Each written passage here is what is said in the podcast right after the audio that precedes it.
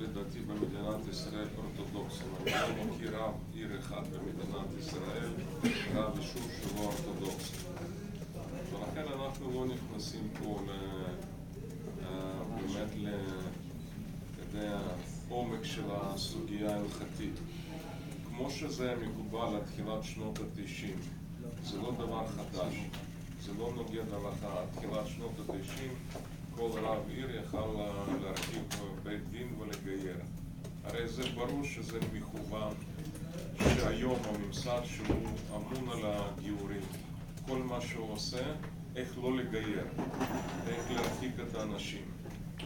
הרי כל הנושא הזה הפך באמת למסע השפלה, תהליך גיור הפך למסע השפלה, לכן גם אחרי שנקבל החלטה, אני עוד לא רואה אה, המוני אזרחי ישראל שמצטרפים לתהליך הגיור, וזה ייקח שנים עוד פעם להסביר ולהכין את הלבבות. השאלה איזה יהדות אנחנו רוצים, יהדות שמקרבת או יהדות שמרחיקה. אתה יודע, הוויכוח בין uh, בית הלל לבית שמאי הוא ממש לא חדש ביהדות, ואנחנו דוגלים בגישת uh, בית הלל.